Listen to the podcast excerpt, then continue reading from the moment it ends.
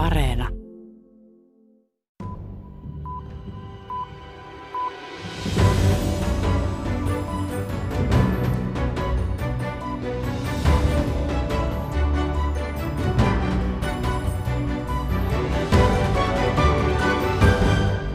Esses especialistas, por incrível que pareça, não acertam uma.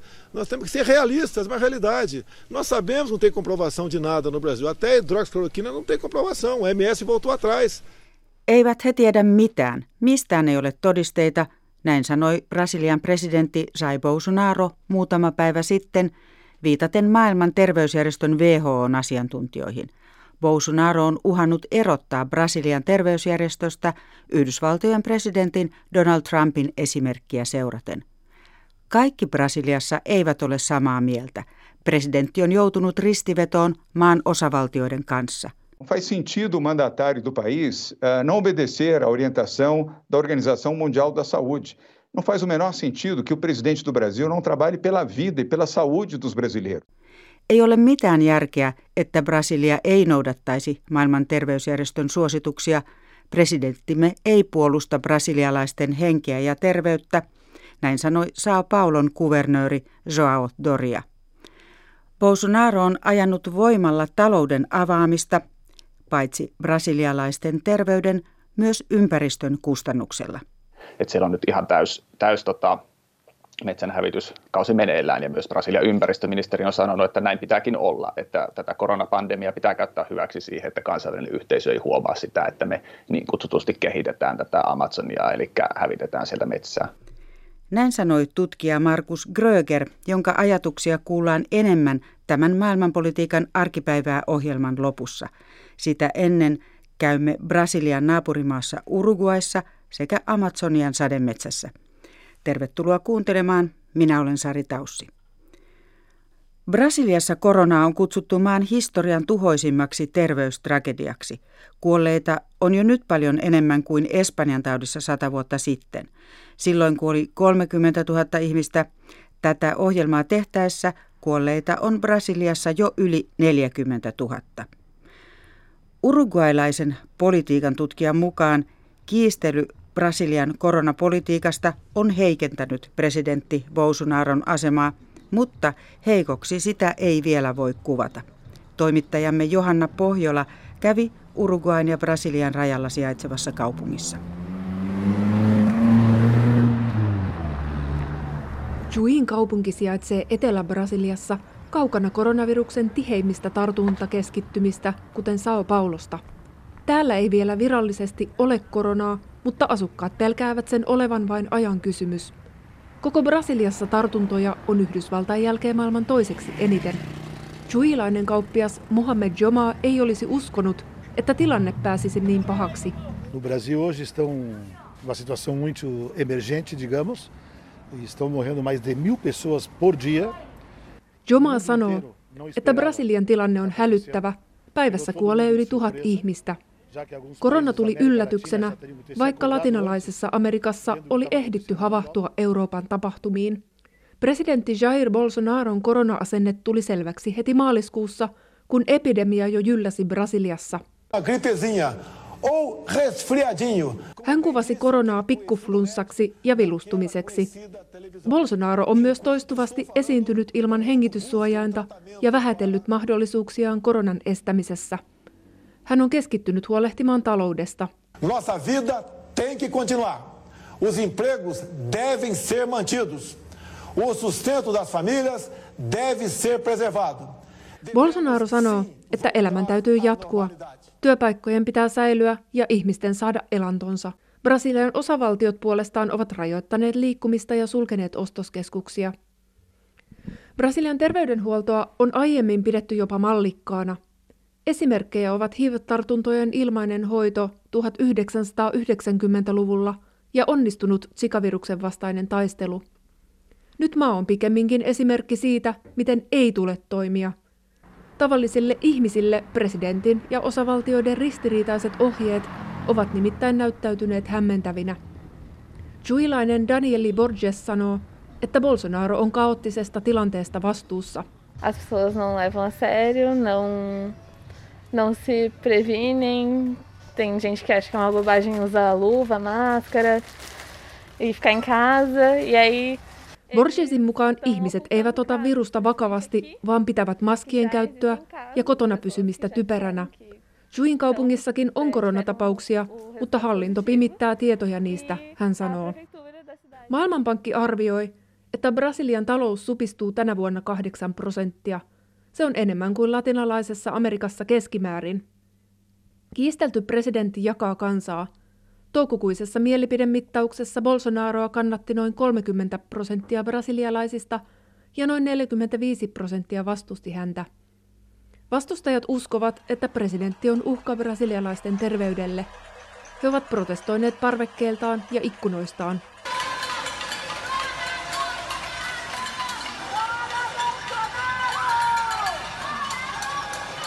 Kannattajat ovat puolestaan osoittaneet mieltään koronarajoituksia vastaan suurimmissa kaupungeissa.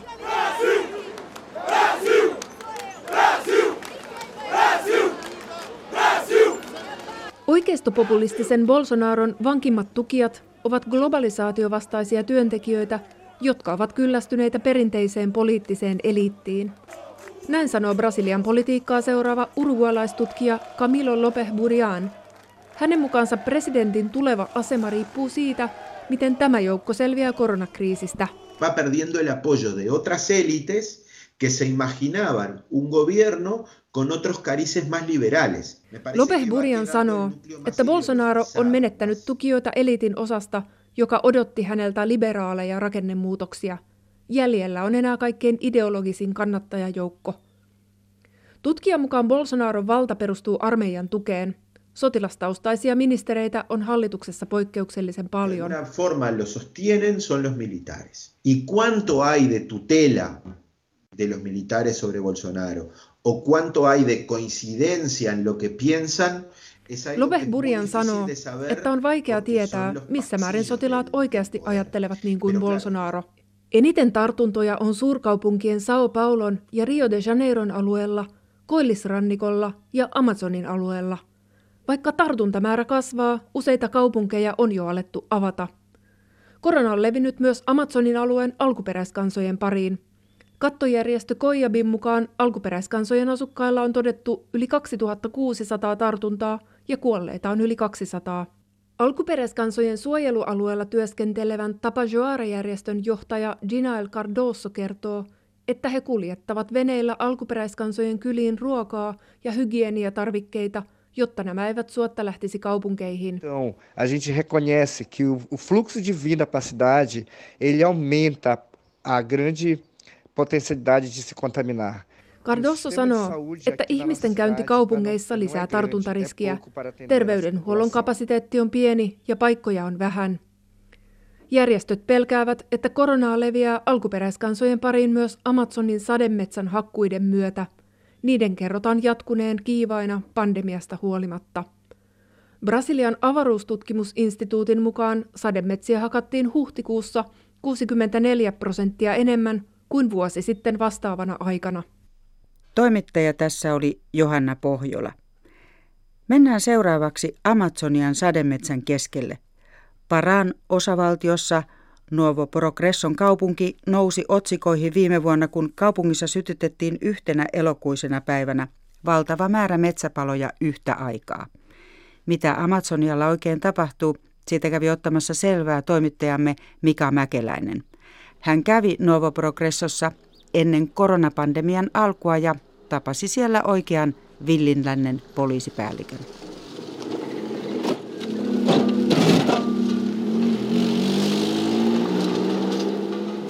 Kuoppaisen kinttupolun varrella on Novo Progressun pikkukaupungin poliisiasema. Sen piha on täynnä autoja ja moottoripyöriä, jotka on takavarikoitu rikollisilta. Keitä nämä sademetsän pahikset oikein ovat? Poliisipäällikkö Konrad Wolfring haluaa näyttää, millaisia onnenonkioita Amazonian sademetsä vetää puoleensa. Kierrämme poliisiaseman taakse kohti vankilan ovea. Ensin pitää päästä vahtikoiran ohi.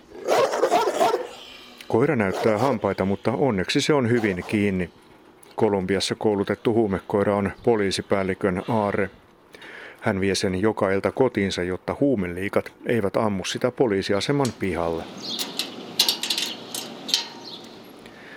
Wolfring tarkistaa, onko telkien takana tällä kertaa enemmän murhamiehiä vai huumekauppiaita. André, é mais é tráfico de droga, homicídio? Aqui tem mais, mais traficante aqui. Mais traficante. Tudo traficante aí. Vartijan mukaan kuulemma huumekauppiaita. 24 miestä ja yksi nainen. Tilapäissäilöksi tarkoitettu vankila on tupaten täynnä. Novo Progressun kaupunki ei ole iso, muutama 10 000 asukasta. Nimi Novo Progressu tarkoittaa uutta edistystä. Edistystä se oli perustajilleen, jotka tulivat 1970-luvulla raivaamaan sademetsää karjatiloiksi ja kaivamaan kultaa. Nykyisin Novo Progresso tunnetaan yhtenä Brasilian pahamaineisimmista kaupungeista. Syynä on se, että täällä voi edelleen rikastua, mutta lähinnä laittomin keinoin.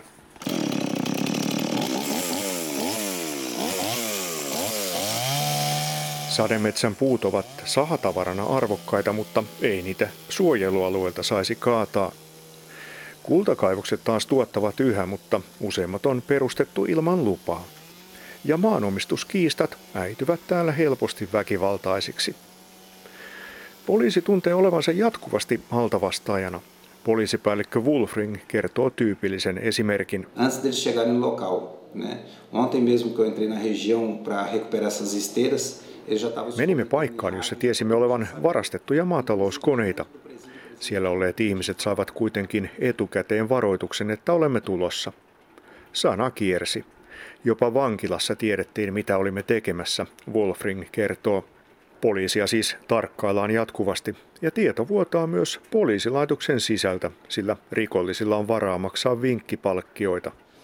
O efetivo é suficiente. Nós temos também, às vezes, na polícia, é, algumas polícias com problema de corrupção também. Mitä poliiseja ei ole tarpeeksi. Poliisilaitoksessa on myös korruptiota. Täällä on poliiseja, jotka vinkkaavat rikollisille siitä, mitä olemme tekemässä. Kehenkään ei voi luottaa, Wolfring sanoo. Yksi Novo Progressun rikoksista ylsi viime vuonna uutiseksi ympäri maailmaa.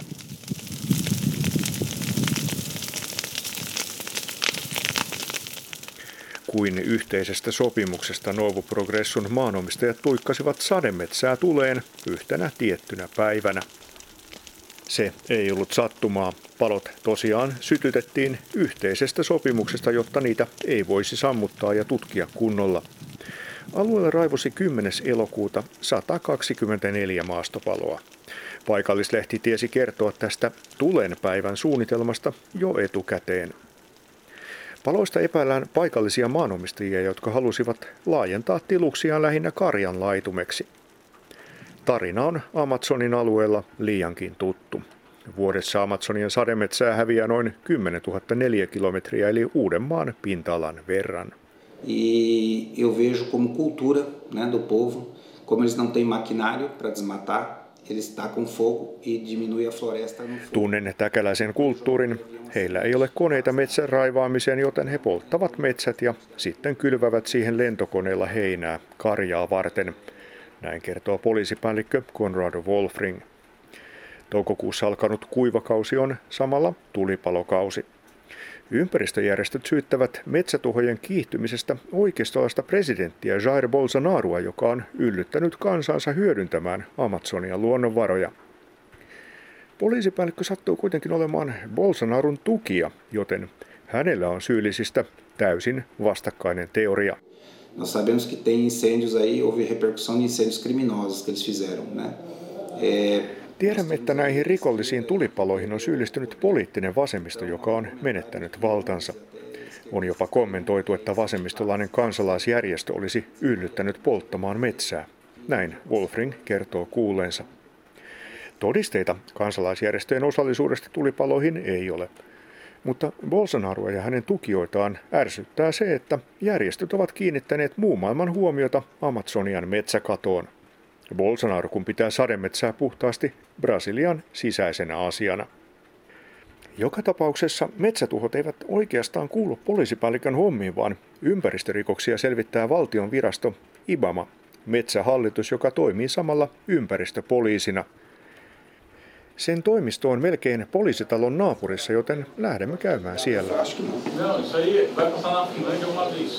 Matkalla Konrad Wolfring kertoo, että metsätuhojen tutkiminen on vaarallista työtä, sillä paikalliset poliitikot ovat usein sekaantuneet metsän polttamiseen. Kerran Wolfringia käskettiin unohtamaan rikostutkimukset, kun jäljet johtivat paikalliseen eliittiin.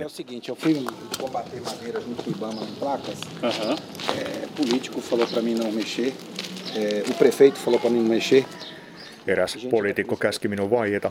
Kaupunginjohtaja käski minua lopettamaan tutkimukset ja jopa muut poliisit käskivät minua lopettamaan. Kyse oli isoista rahoista, Wolfring kertoo. Tapauksen jälkeen hänen oli pakko vaihtaa maisemaa. Hänet siirrettiin toiseen kaupunkiin. Hora? Duas horas? É o pessoal da Finlândia. Wolfring huutelee aidan läpi metsähallituksen virkamiehille, että suomalainen toimittaja haluaisi haastattelun. Meidän käsketään palata parin tunnin kuluttua. Metsähallitus Ibaman helikoptereita nousee ja laskeutuu. Ne valvovat, mitä sademetsässä tapahtuu.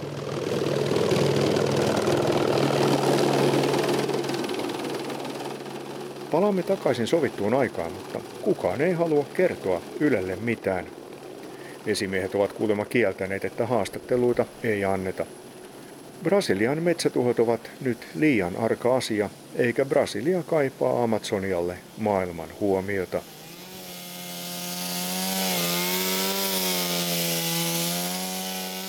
Toimittaja tässä edellä oli Mika Mäkeläinen ja meillä on nyt videoyhteys Markus Grögerin, joka on kehitysmaatutkimuksen apulaisprofessori ja akatemiatutkija Helsingin yliopistosta.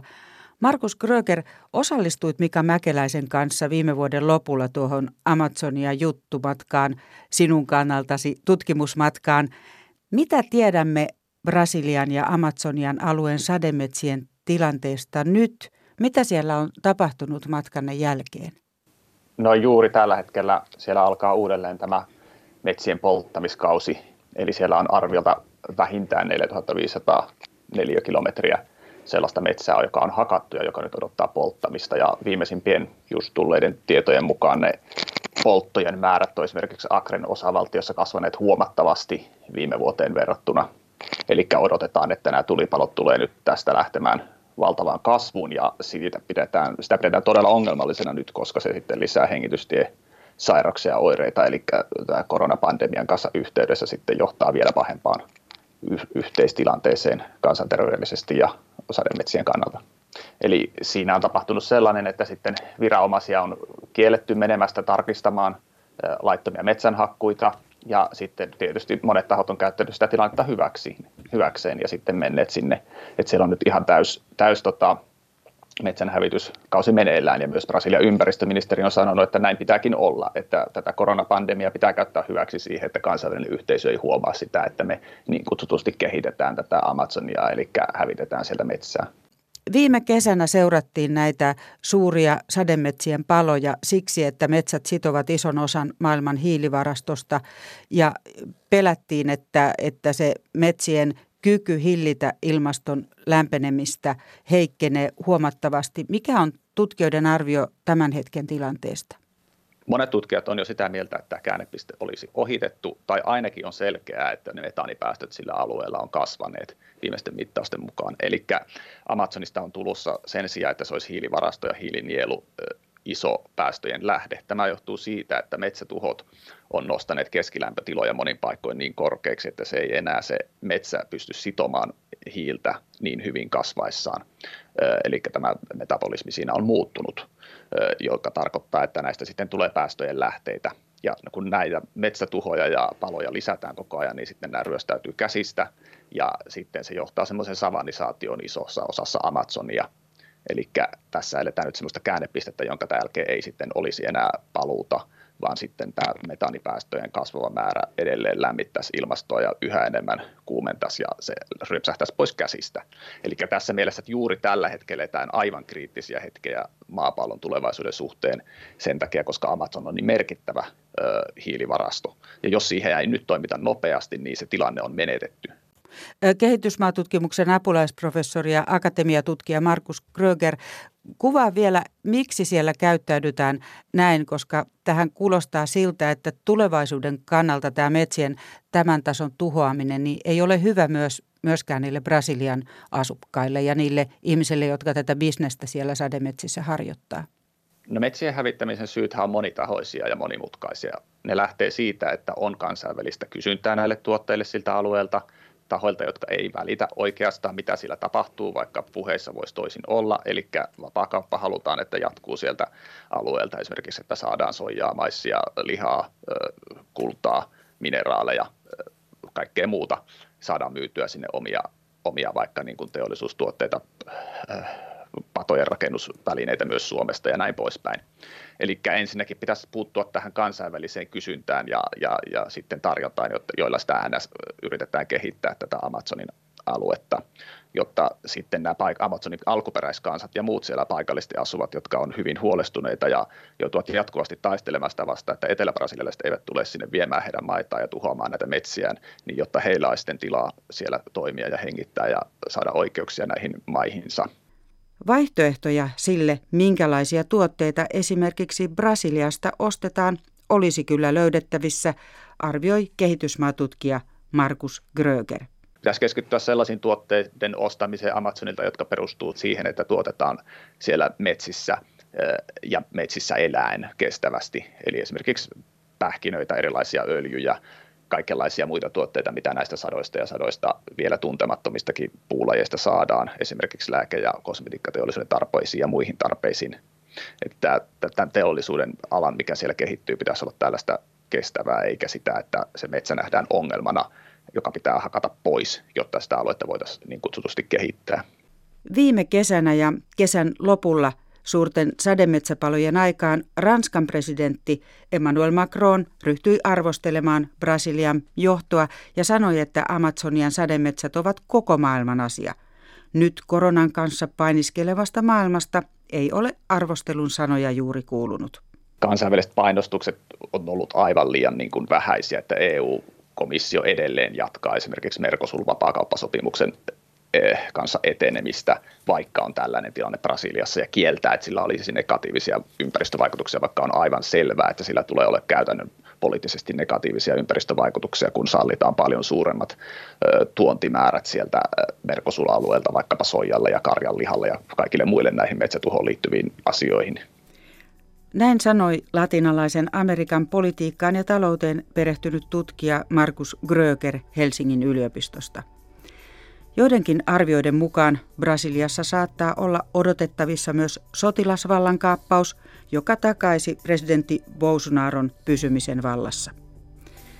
Tässä oli tämänkertainen maailmanpolitiikan arkipäivää ohjelma.